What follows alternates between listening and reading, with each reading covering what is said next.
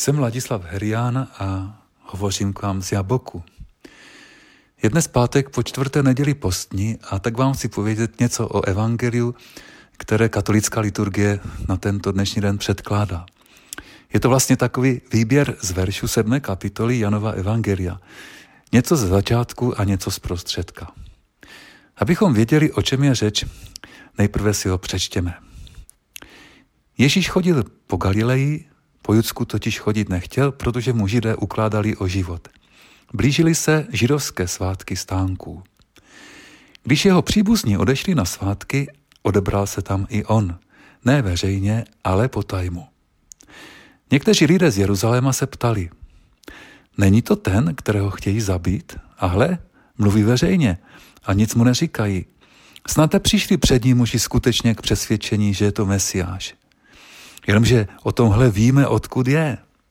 Ale až přijde Mesiáš, nebude nikdo vědět, odkud je. Proto Ježíš, jak učil v chrámě, hlasitě zvolal. Ano, znáte mě a víte, odkud jsem. A přece jsem nepřišel sám od sebe, ale poslal mě ten, který je pravdivý. Vy ho neznáte, já ho znám, protože jsem od něho a on mě poslal.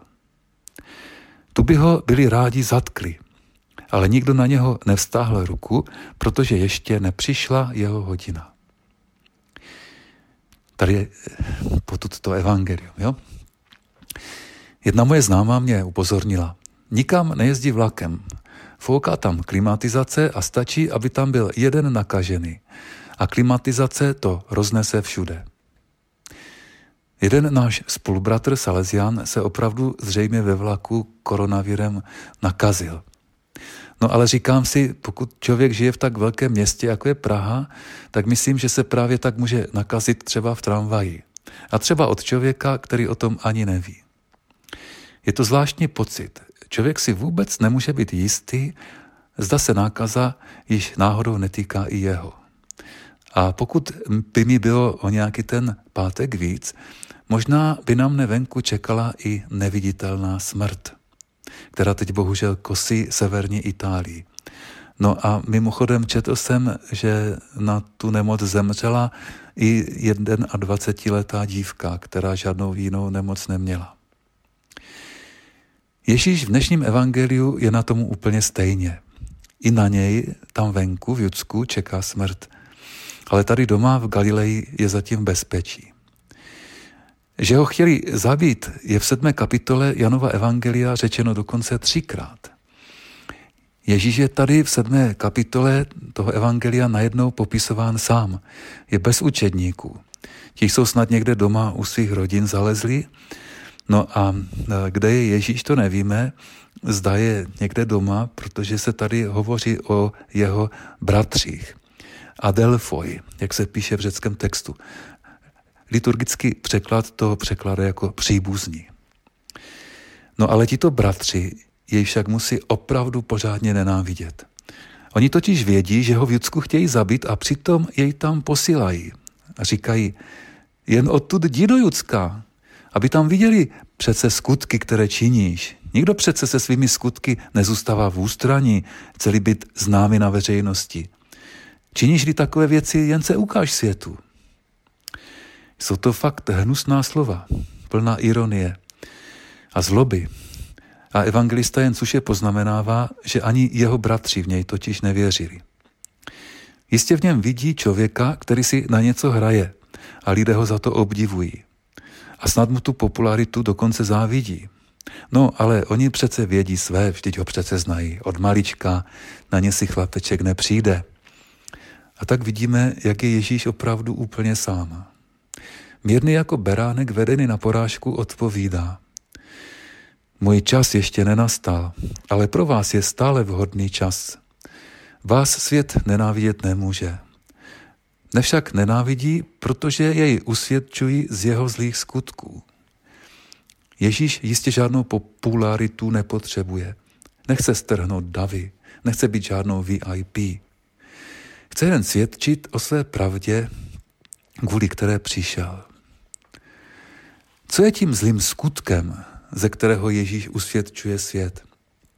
A ten svět, co je to, nebo koho tím slovem vlastně myslí? Ježíš přichází s poselstvím života v plnosti.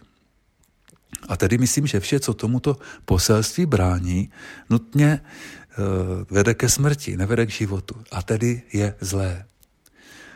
Svět ovšem sám o sobě zlý není. Vždyť byl stvořen skrze slovo, které bylo na počátku u Boha. Ale svět je poután moci temnoty, tedy všeho toho, co stojí proti životu, co stojí proti Ježíšovu Otci, co stojí proti životu v plnosti. Janův Ježíš je sice světlem světa, světa, který je držen v temnotě, ale zdá se, že z ní může být vysvobozen teprve tehdy, až toto světlo světa na kříži zcela zhasne a zdánlivě nechá temnotě zvítězit. Aby se ale však znovu a navěky vynořilo, jako nehasnoucí slunce o velikonočním ránu. Jan tomuto procesu říká Ježíšova hodina. Já vím, je to teď trochu těžké, ale vydržte, za chvíli se to trochu zjednoduší. Ježíšova hodina ještě nenastala a proto evangelista na konci dnešního evangelního úryvku poznamená, tu by ho byli rádi zatkli, ale nikdo na něho nevstáhl ruku, protože ještě nepřišla jeho hodina. Jak vidíme, Ježíš se do Jeruzaléma nakonec přece jen vydává, ale vydává se potají. Smrt zde na něj totiž číha na každém rohu a Ježíš to ví. Čteme však, že ho lidé hledají. Jedni říkají, je dobrý, jiní zase, že není dobrý, vždyť svádí lidi.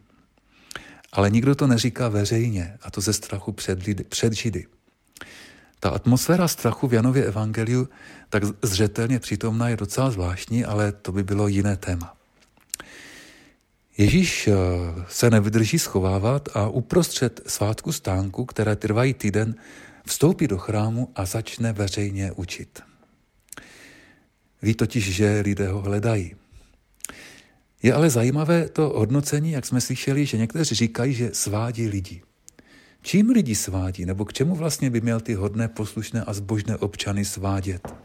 Čím si vlastně zasluhuje smrt?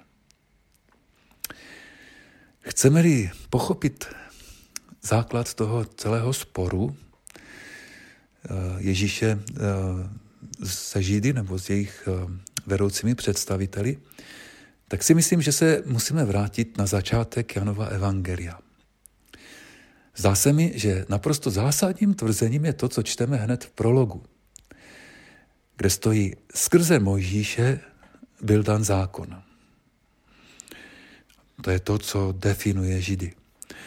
Skrze Ježíše se milost a pravda stala. Tělem můžeme dodat.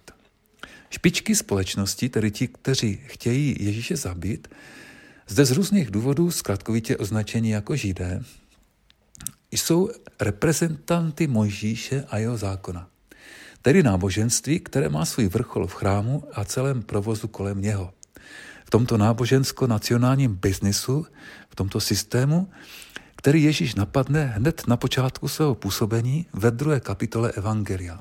V synoptických evangelích je to až na konci. Ježíš, jak víme, vyžene prodavače dobytka, zpřehází stoly směnárníkům a prohlásí. Já jsem ten pravý chrám, ne tento chrám z kamene. Nikdo mu však nerozumí.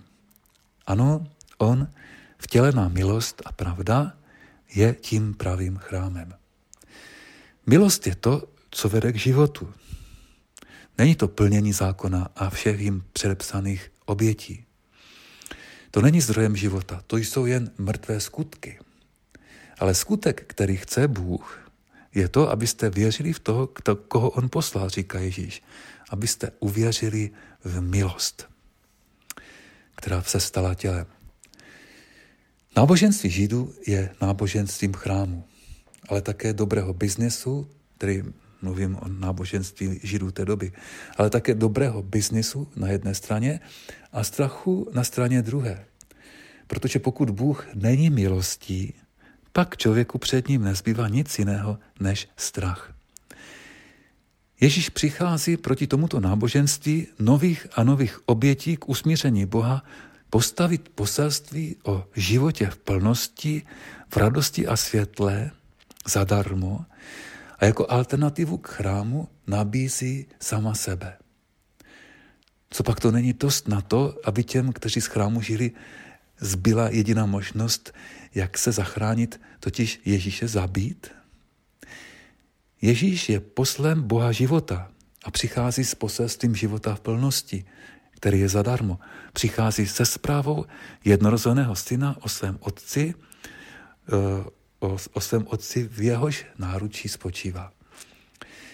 Ježíšova snaha je však marná. Pro lidi je to jen někdo z Galileje, není to žádný mesiáš, není to žádný tajemný od Boha poslaný cizinec, ale je to přece stejný smrtelník jako všichni ostatní.